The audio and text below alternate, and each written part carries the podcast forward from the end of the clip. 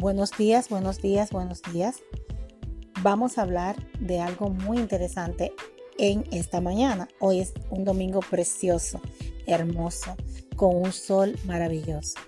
Y vamos a hablar de ese positivismo que tenemos que tener en tiempos de crisis. Vamos a levantar un poco nuestro ánimo y vamos a, a darnos nosotros mismos una, una evaluación de qué estamos haciendo para inyectar positivismo no solo a nosotros mismos, sino a nuestra familia y a las personas que nos ven eh, desde otro punto de vista, digamos, que nos saludan por una llamada, que nos pueden percibir de lejos, que nos pueden mirar, que pueden eh, vernos en una videollamada o que pueden sentirnos en un mensaje. ¿Qué estamos haciendo para transmitir ese positivismo ante la situación que está atravesando el mundo? Bueno, es algo que debemos reflexionar. Lo primero que deberíamos hacer es entender que esta es una transición que no podemos detener. Es algo que está sucediendo y es algo global que le está sucediendo a todos. Todo el mundo está pasando por el mismo proceso. Eh, y este proceso es un proceso fuerte. Hay personas que han perdido familia, hay personas que han perdido empleo, personas que sus empresas han ido a la quiebra, hay personas que ya no pueden llevar el ritmo de vida que llevaban. Hoy domingo muchas personas estarían levantándose tarde porque quizás estuvieron de rumba el sábado en la noche, disfrutando de unos tragos con unos amigos. Pero en este caso no es así. Estamos levantándonos a la misma rutina por la cual eh, está atravesando toda la humanidad. No eres tú solo quien está en esto. Hay mucha gente y hay gente que ha perdido 10, 20, hasta, hasta 30 veces más que tú. Quizás has perdido a un ser querido, pero hay personas que han perdido a cinco seres queridos. He visto noticias de personas que se ha quedado una sola, una sola persona como miembro de la familia porque todos han fallecido debido a la situación de la pandemia. Cuando miras de los demás, tu tristeza se convierte en una conformidad y esto es un poco, eh, un poco paradójico, pero lamentablemente es así. Hay que aprender a vivir lo que está sucediendo. Ese positivismo es fácil de obtenerlo, vivirlo, sentirlo y luego transmitirlo a los demás en medio de un dolor tan grande como la pérdida de una persona? No es fácil, es muy difícil este punto. Mantener una alegría en medio de una situación como esta es casi imposible porque ¿cómo podemos sonreír cuando un ser humano que es cercano a nosotros, que es un pariente, un amigo, un conocido, está atravesando por un, proceso fuerte y hasta quizás la muerte? ¿Cómo podemos mantener una sonrisa? Eso es, eso es imposible. Pero sí podemos hacer algo. Las personas que quedan a nuestro alrededor podrían ser afectadas eh, también con esta tristeza inmensa. A veces nos toca a nosotros ser transmisores de algo bueno, de una palabra de aliento, de un abrazo, de una esperanza. Y aunque parezca difícil, son cosas que a veces nos tocan a nosotros, porque eh, quizá, eh, pongamos un ejemplo, Juan vive con su madre y sus hermanos en casa. Su madre eh, es recluido en el hospital debido al COVID. Eh, entonces él queda con sus hermanas en casa. Juan es el hermano mayor. ¿Cómo debe enfrentar Juan ante sus hermanos menores esta situación? ¿Cómo él debe actuar para que estas, estas pequeñas personas que no entienden la vida como ya Juan lo entiende, puedan enfrentar esto y puedan seguir adelante porque la vida continúa? Sucede que la señora trágicamente y lamentablemente muere, por, poner un ejemplo.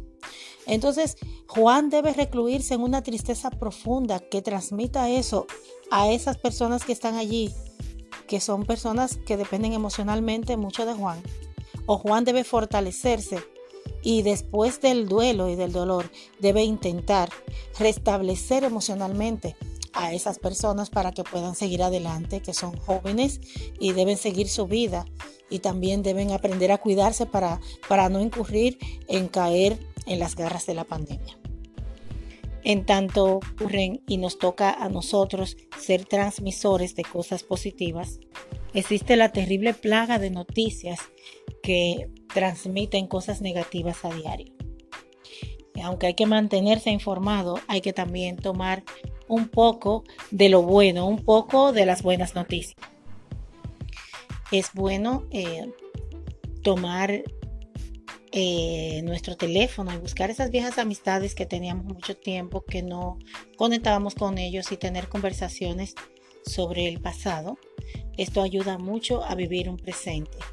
Y aunque te recrea momentos de cuando estas cosas no habían sucedido, eso sí puede ayudar porque te da esperanza en relación a lo que puede suceder, que es la finalización de esta terrible pandemia.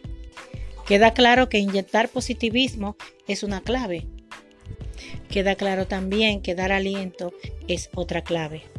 Queda muy claro también, queda muy pero muy claro que no solamente de pan ni de dinero vive el hombre, también el hombre vive de palabras, de consejos, de una, de una sencilla creencia como un esto pasará pronto, y yo estoy aquí contigo para respaldarte. Emocionalmente no estás solo. Recuerda que puedes poner un texto o una nota de voz cuando quieras. Es que debemos ser fuertes. Hay que estar preparados. Debemos de debemos conocer más de la enfermedad. Es necesario que nos eduquemos de lo que está sucediendo. Deberíamos compartir más. bueno hacer una videollamada en donde hablemos de vez en cuando un día sí, un día no. No debemos estar alejados. ¿Puedo ayudarte hoy? Te noto muy callado. ¿Qué pasa? ¿Puedo ayudar? Me gustaría escucharte.